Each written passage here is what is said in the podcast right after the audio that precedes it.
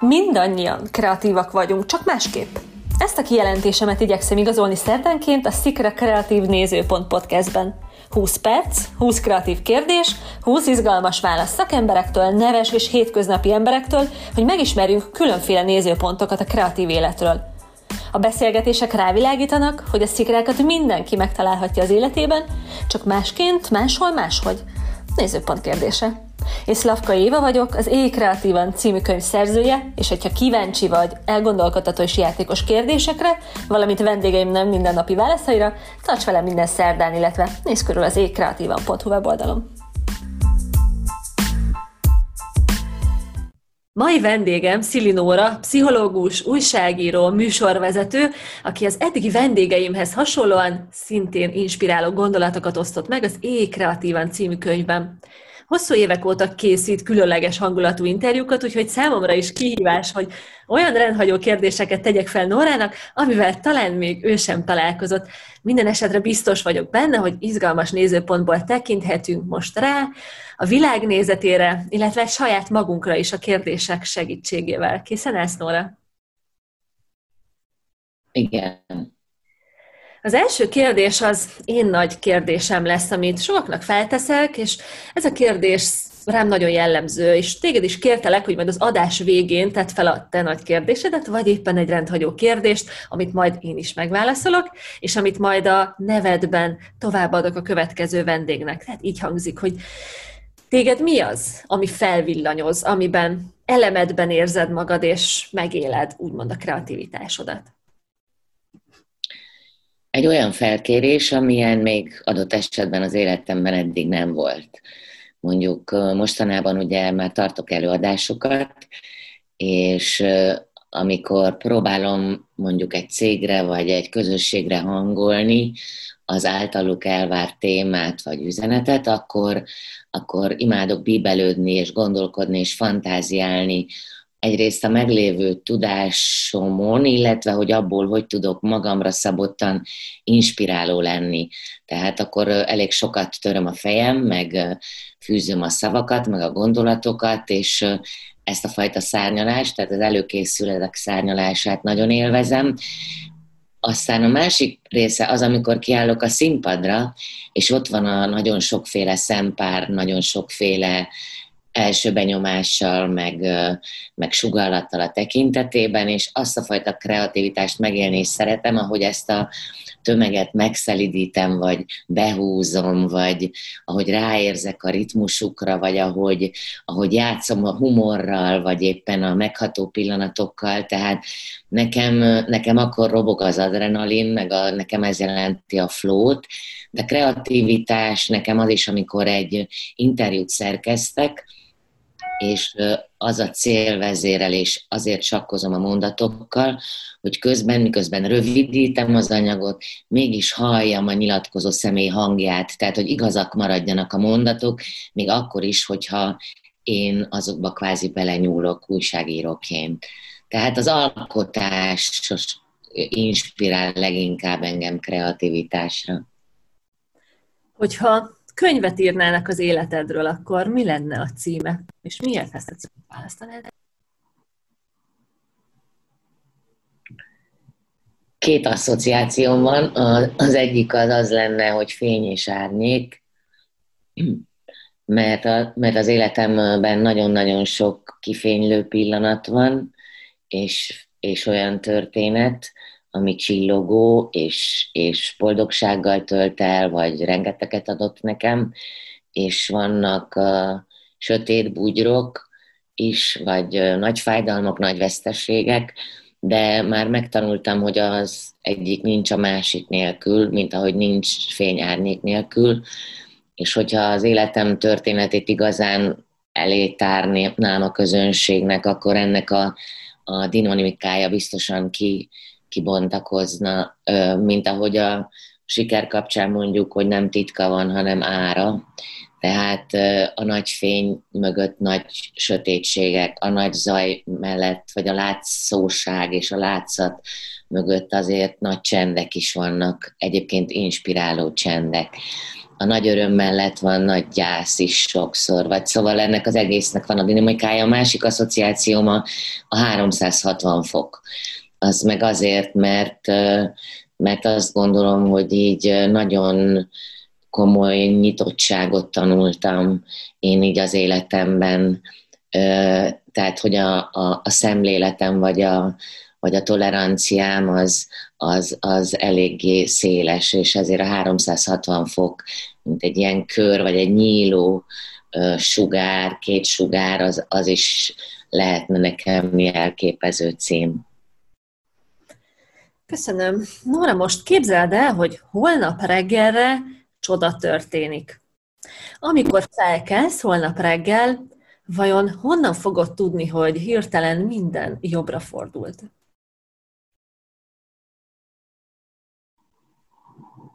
hogy milyen hírtől, vagy milyen Például. felismeréstől rám van bízva, hogy honnan venném észre? Így van, így van. Ahonnan szeretnél, onnan közelíteni. Tessék? Ahonnan szeretnéd, onnan közelítesz, igen.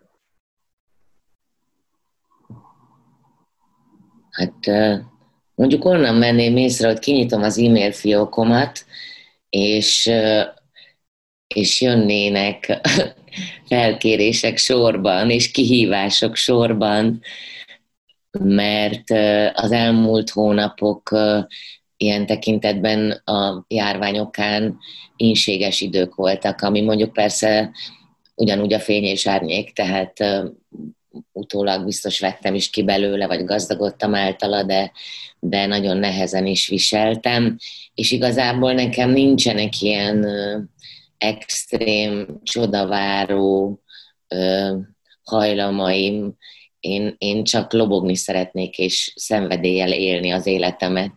Tehát, hogyha ennek, ennek jelét tapasztalnám, akár egy olyan találkozásban, akár olyan levelekben, vagy egy olyan telefonhívásban, akkor, akkor biztos nagyon mosolyognék a reggeli kávém mellett. Nora, mi volt az eddigi legnagyobb komfortzóna átlépésed?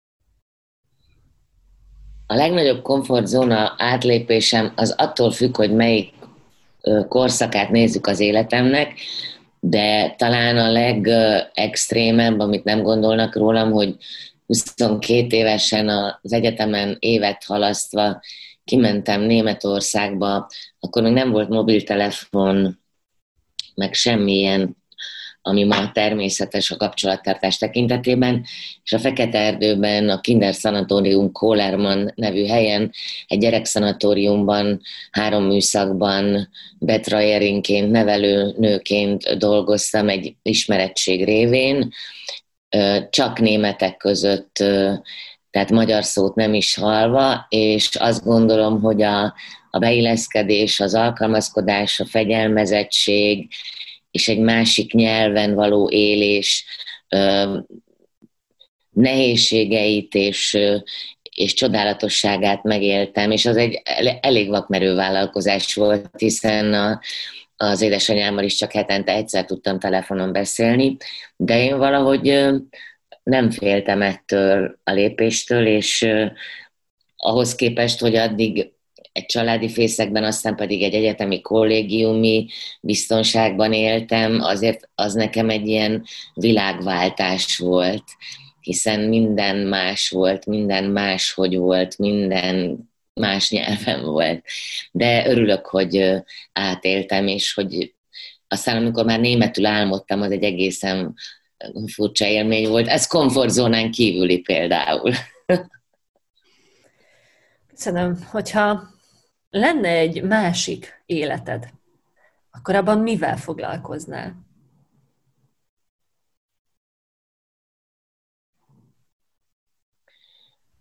Ha lenne egy másik életem, akkor azzal foglalkoznék, amiről 17-18 évesen álmodtam, akkor, akkor pszichiáter lennék, azt gondolom, tehát orvosi egyetemet végeznék, nem hinném el a fizika tanáromnak, hogy nem tudok ötös felvételit írni, mint annó elhittem, és azért nem orvosira mentem, hanem pszichológia szakra, és kutatnék és gyógyítanék, tehát akkor is emberekkel foglalkoznék, akkor is emberek útját ért, próbálnám megérteni, akkor is támogatni igyekeznék, de, de orvosként tenném.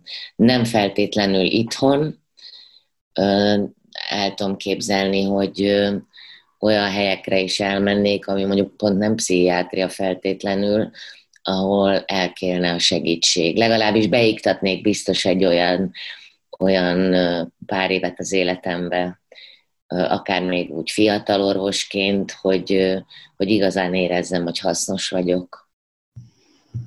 A következő kérdés Dósa Anna Máriától érkezett, mert van a Szikráknak egy Facebook csoportja, ahol meg szoktam kérni a tagokat, hogy ők is tegyenek fel rendhagyó kérdéseket, és így hangzik Dósa Anna Mária kérdése, hogy ha te lennél az eső, milyen szeretnél lenni?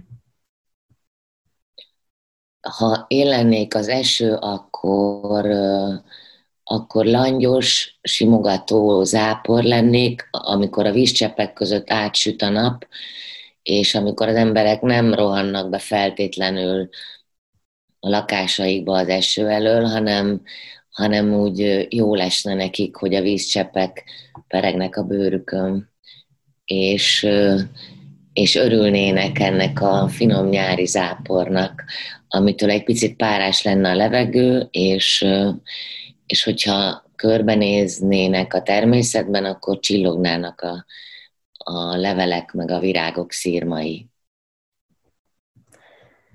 Képzeld most el, hogy belépsz egy időgépbe, és előre utazol tíz évet az időben, hogy 2030-ban egy nagyon különleges vendéggel készíts interjút, de csak egyetlen egy kérdést tehetsz fel neki. Az illető pedig nem más, mint a tíz évvel idősebb Szilinóra. Mi lenne a kérdésed?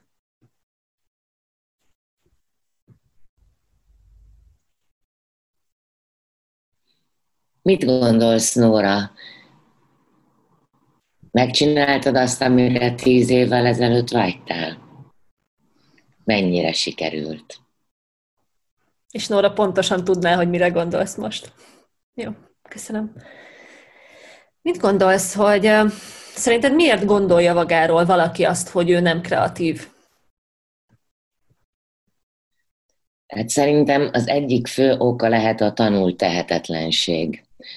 Amikor ugye van az a példa, hogy a kis elefántot kikötik a fához egy kötéllel, és a kis elefánt próbál elmenni, elhúzni, de hát gyenge még és kicsi és képtelen elszakítani a kötelet. És hogyha ott nő fel, és már nagy elefánt, és nagyon erős, már nem próbálja meg, pedig könnyedén ki tudná tépni gyökerestől a fát. És nagyon sokan cseperednek úgy, hogy mondjuk otthon azt hallják, hogy a mi családunkban senki nem ért a matekhoz, a mi családunk nem egy vállalkozó fajta.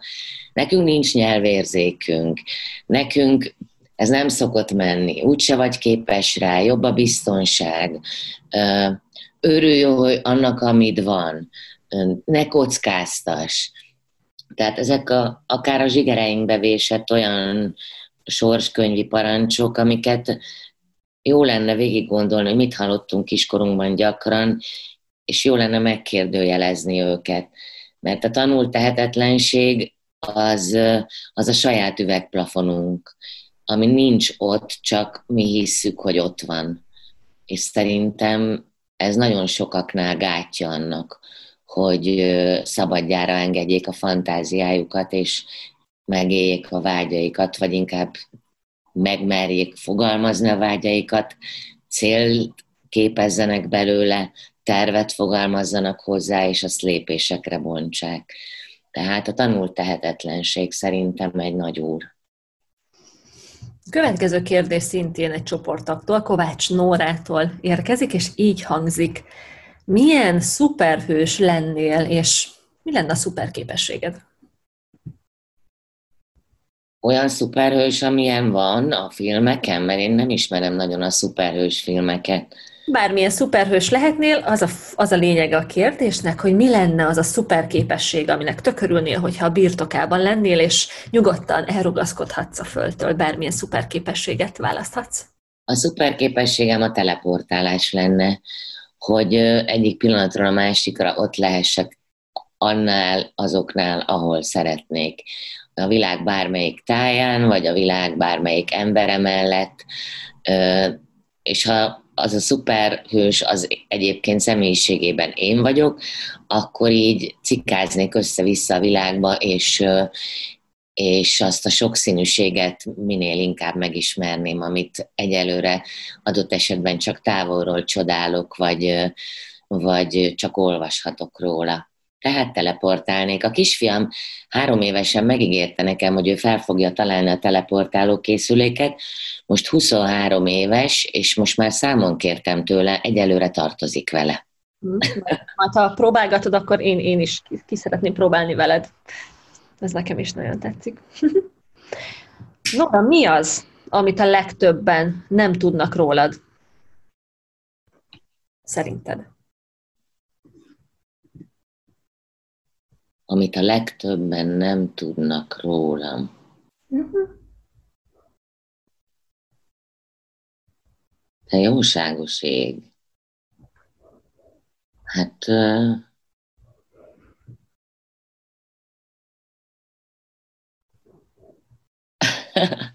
Meg kéne törnöm a csendet. Hát lehet, Szerintem, amit a legtöbben nem tudnak rólam, vagy nem gondolnak rólam, hogy én, én nem vagyok extrovertált. Tehát azóta már megtaláltam egy német pszichológus könyvében a választ, hogy én egy introvertált exhibicionista vagyok. Tehát én szerepemben, hogy műsort vezetek, vagy előadok, vagy kérdezek, tehát feladatban én nagyon-nagyon-nagyon nyitott vagyok, és imádok sok emberhez kapcsolódni. De személyiségemben egy visszahúzódó, szemérmes valaki vagyok, aki, mint ahogy végül is ez tudható, oly sokszor nem teregette ki az életét. Tehát, hogy én egy, egy koktélpartin én inkább a falnál állok és szem, szemlélődök, ha egyáltalán elmegyek, de valószínűleg nem megyek el, de nem én vagyok az, aki egy idegen társaságban rögtön viszi a szót, és, és a társaság nem tudom én központja és középpontja. Ezt szerintem nem feltétlenül tudják rólam, mint ahogy azt se tudják rólam, hogy nem hiszik el rólam, hogy hány éven keresztül fogyókúráztam. Mert én az egyetemista éveimben jó 10-15 kilóval, bár most lehet, hogy az se sok, kerekebb voltam, és, és iszonyúan frusztrált, és utáltam, hogy dagi vagyok, és ö, aztán 25-26 éves koromra, amikor már tévézni kezdtem, arra beállt ez a, ez a vékonyságom, de mindenki ilyen kétkedve néz, ha azt mondom, hogy igen, én, én voltam az a csaj, akire azt mondták, hogy jó a csaj, csak nagy a feneke. ha szabad a podcastben ilyet mondani. Bármit, itt bármit, és bárhogy. Köszönöm. Következő kérdésnél ismét elrepülünk egy kicsit a képzelet világába, ahol minden lehetséges. És most képzeld el, hogy létrehozhatsz egy különleges múzeumot. Mesélj, milyen lenne ez a múzeum, amit Szilinóra hozhat létre a képzelet birodalmában? Hát ez most tényleg az asszociatív játék, a, a, mert hogy ilyenen soha nem gondolkoztam. Én egy hangmúzeumot hoznék létre, ahol a, valahogy ilyen termeken átjárva inspiráló gondolatok hangoznának el, lehetőleg annak a szájából és annak a hangján, olyan nyelven, ahogy ő azt gondolta, megfogalmazta, és és ahogy lehet jönni-menni a gondolatok között, lennének csendszobák, ahol el lehet gondolkodni azoknak a hallottaknak a hatásán, inspiráló mi voltán. Nyilván ilyen érdekes fényekkel játszanék, és talán valami halk zene szólna alatta, és talán csak fotók lennének, vagy hangulatfotók, meg fotók azokról, akiknek a gondolatait összegyűjteném, és ez gyakorlatilag egy olyan fajta én út múzeum lenne, ahol mindenki a szam, személyét vezetné végig, és így személyesen gazdagodhatna, vagy, vagy kaphatna impulzusokat sok-sok-sok-sok-sok-sok okos, ám de nagyon különböző gondolkodó által. Nora, hogyha ez a múzeum megvalósul, akkor kérlek majd a sajtó, sajtólistára ír fel, mert nagyon szívesen elmennék. Oké, okay, megnyitom. Emlékszel még, Nóra, hogy mi szerettél volna lenni gyerekként felnőtt korodban? Vajon, hogyha igen, akkor mit gondolsz, vajon miért vonzott téged az a terület? Azt már mondtam, hogy 17 évesen pszichiáter szerettem volna lenni, de 13 évesen ö, énekesnő akartam lenni, opera énekesnő. Wow. Tehát nem, nem táncdal énekesnő. Én zenei általános iskolába jártam 8 évig, és ott ilyen helyi kimit tudokon énekeltünk trióban, nem én voltam a szoprán, ez szerintem sejthető, meg az énekkarban szólamvezető voltam, tehát elég jó volt a hangom, három oktávot ki tudtam énekelni, és nagyon jó a hallásom. Tehát 14 évesen még kérdés volt, hogy, hogy adott esetben zenei irányba vagy gimnáziumba menjek tovább, de, de egy ilyen viszonylag mérnök, orvos, ügyvéd veszte családban a művészet az, az egy kicsit ilyen bizonytalan életútnak tűnt, és, és így aztán reál gimnáziumba mentem, és átfogalmazódtak a vágyaim, de nem bánom. Bár, bár egy Amanda írt lehet, hogy el tudnék dúdolni, hogyha viszont a könnyű műfaj felé mennék, de érdekes lett volna, hogy vajon, vajon mire vittem volna. No, most képzeld el azt a tökéletes helyszínt magadnak, ahova elvonulhatsz töltődni bármikor. Hogy néz neki ez a tökéletes elvonulós helyszín? Csak a tenger morajlását hallanám, de sziklás lenne a part, és egy-két szikla a tengerből is, vagy az óceánból is kinyúlna. A, azon a szigeten, mert ez egy sziget lenne, hihetetlen élő és gazdag lenne a vegetáció, tehát ahol, ahol a, a, a növények nagyon dúsak, színesek, és egyébként amit látok magam előtt, az Madeira, mert egyszer oda egyedül elvonultam egy hétre, és ott nagyon komoly, komoly utat jártam be önmagamba, és fontos döntésekre jutottam, és azóta a meditációm vagy relaxációm helyszíne az a Medeirai tengerpart, vagy óceánpart, ahol ott a zenét a fülembe betéve ezeket a gyakorlatokat csináltam. Tehát ez a helyszín létezik. Nóra, szerinted mi a legveszélyesebb kreativitásgyilkos? A sémák. Azok a keretek, amiket nem kérdőjelezünk meg. Tehát amikor gyerekként egy margarétából font koszorú tud lenni a világ legszebb királynői koronája rubintokkal, gyémántokkal kirakva, amikor egy szőnyeg a szobában lehet a tenger, és egy gyufáskatő lehet rajta a hajó, vagy amikor a gesztenyéből figurákat lehet csinálni, tehát amikor a valamiből egész mást tudunk elképzelni, ez a gyermeki én.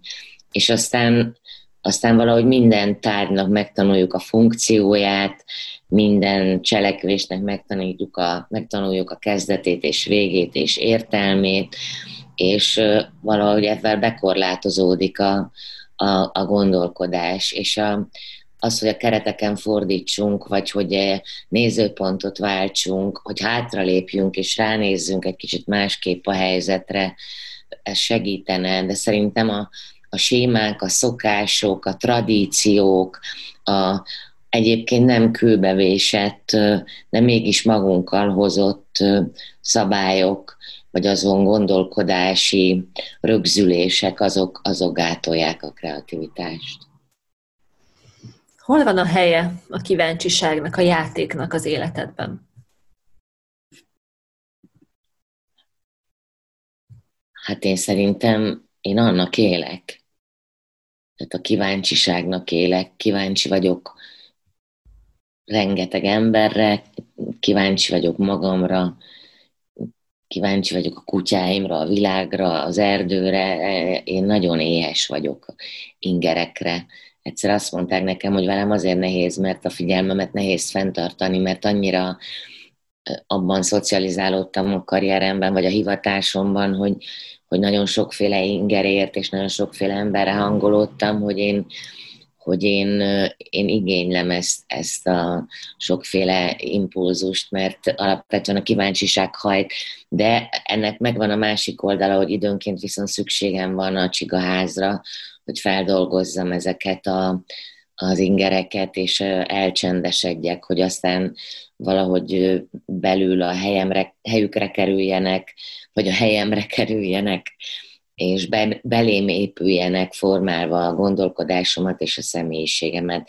De gyakorlatilag nekem a kérdésekkel való játék, a szavakkal való játék, a gondolati játékok, e, ezek, ezek, ezek nekem, nekem az éltetőim. Szerintem egyébként a, a fiatalság titka és a kíváncsiság.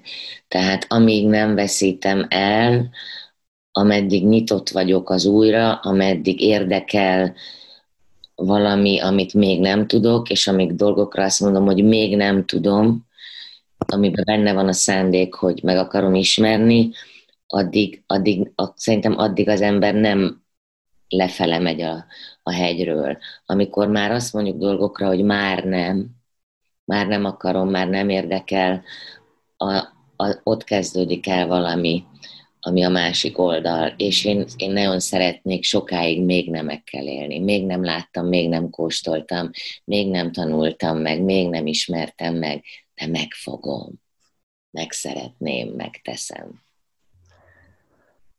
Hogyha lenne egy ordibátorod, mit üvöltenél bele a nagyvilágba? Figyeljetek egymásra, hallgassátok, ne csak halljátok egy, illetve várjál, halljátok meg egymást, ne csak hallgassátok meg egymást. Hogy ne csak magadból indulj ki, hanem próbálj a másikból, hogy igyekezzél megtanulni a kételyt, hogy nem a leghangosabb az igaz, hogy, hogy igen, hogy emberek kételkedjetek. Mert én nem bírom a tutistákat és a kételj nélküli embereket. Melyik történelmi személlyel ülnél le egy jót beszélgetni, hogyha megtehetnéd?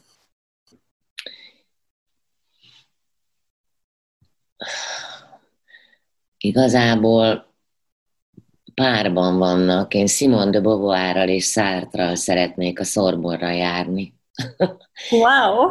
Én, én ebben, ebben benne van az, hogy miközben Simon de Beauvoir életének bizonyos szegmenseit nem tartom számomra elfogadhatónak, de, de egy olyan szabad szellemű nőt, aki annyira feszegette az akkori gondolkodás határait, vagy akár Sartre is, ahogy, ahogy a, a szabadságról és ugye az egzisztencializmusról beszélünk most, tehát oda kucorodni, és ott biztos éjszakákon át törték a fejüket a világ dolgain, és kérde, kérdőjeleztek meg addig, addig nagyon határozottan állított szabályokat, és egy ilyen inspiráló közegben én nagyon, nagyon élveznék ott lenni és bekapcsolódni. Tehát én Simon de Beauvoirral szeretnék beszélgetni. Nóra, mit gondolsz, mi az, amiben te különbözöl másoktól?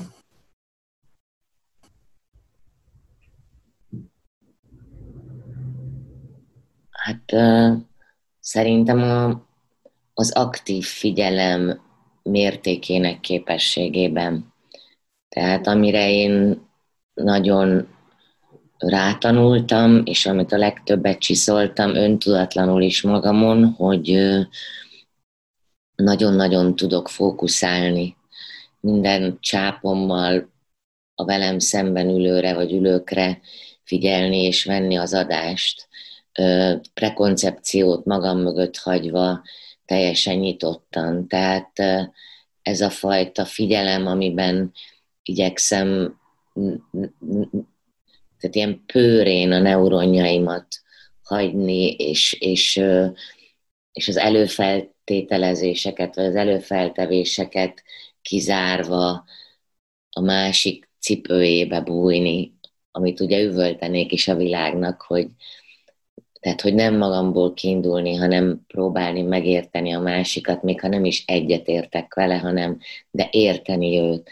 Ez, ez szerintem nyilván sokaknak képessége, de, de így most ez, ez jutott eszembe, hogy ezt szokták mások is visszajelezni. Lehet, hogy szerintelenül hangzik, de, de hát én erre azért büszke is vagyok.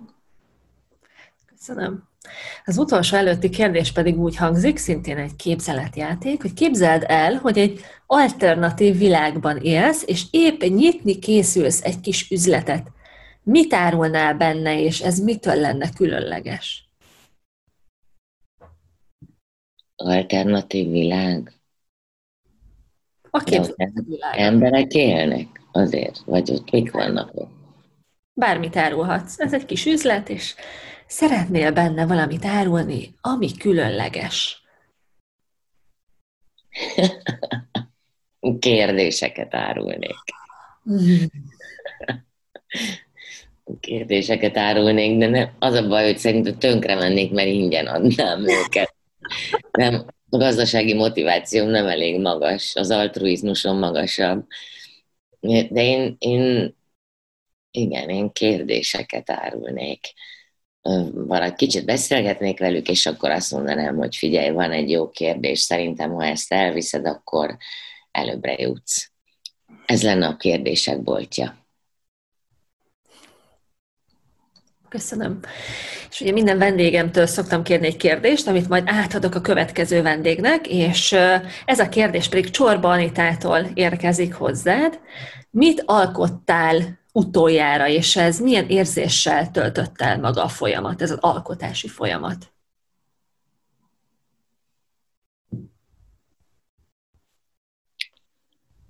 Hát a legutoljára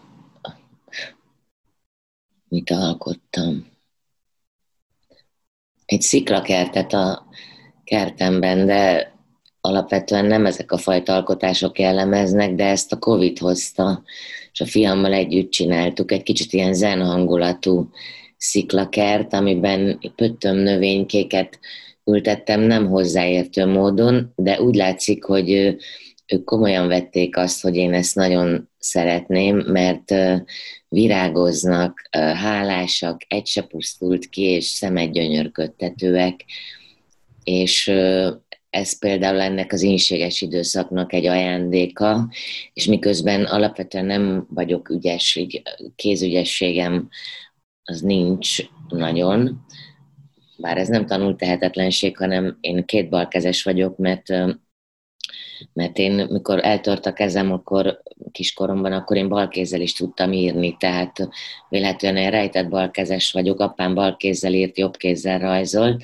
tehát a kézügyességem nem jó, és az ilyen bíbelődésekhez kevéssé értek, de ez a bíbelődés, ez az a szint volt, ahol a színeket válogattam, ahol a növénykéket dédelgettem, és ez, ez azóta is minden nap örömmel tölt el, mert olyan helyre csináltam, hogyha kimegyek a teraszra és iszom a kávémat, akkor látom, ahogy cseperednek a pöttöm kis növénykéim. Köszönöm, és hát most te jössz, mert hogy a beszélgetés végén szeretnék kérni tőled is egy kérdést, amit majd a nevedben felteszek a következő vendégnek. Illetve most én is tettem egy fogadalmat, hogy én is megválaszolom. Ez most egy ilyen új szekció lett, hogy kicsit ilyen akasztják a hóhért. Hogyha most végig gondolod, ahol tartasz az életedben, és ahogy vagy az életeddel, és most ez a nehéz benne summázva kérdezem, nem külön a családi szakmai töröm, mert ennek megvannak egyébként a külön szegmensei, de szóval így most, ha egy tízes skálám van, akkor hány pontot adsz arra, ahol most tartasz, ahogy most érzed az életedben magad?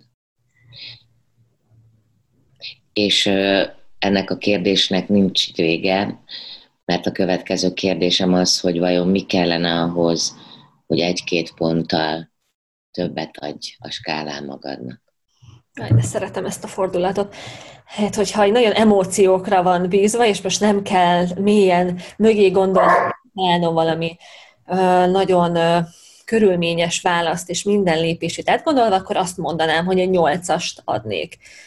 Ezt érzem most, és ahhoz, hogy mondjuk kilencest adjak magamnak, ahhoz az kell, hogy van még néhány dolog a tarsolyomban, amit szeretnék megvalósítani idén, egy új platformra is fel szeretnék lépni, és még eddig hezitáltam különböző okoknál fogva, viszont hogyha azt meglépem, akkor már egy kilencest adnék, legalábbis azért, mert hogy meglépem, aztán utána más kérdés, hogy ha akkor kérdeznéd meg, akkor mit mondanék, hogy ez most jó volt, vagy nem volt, de azt érzem, hogy akkor azt, az egy klassz érzés lenne, hogy oké, okay, elhatároztam, meglépem, és kipróbálom magam benne, úgyhogy köszönöm szépen, Nóra, neked ezt. Már a nyolcas is nagyon jó érték.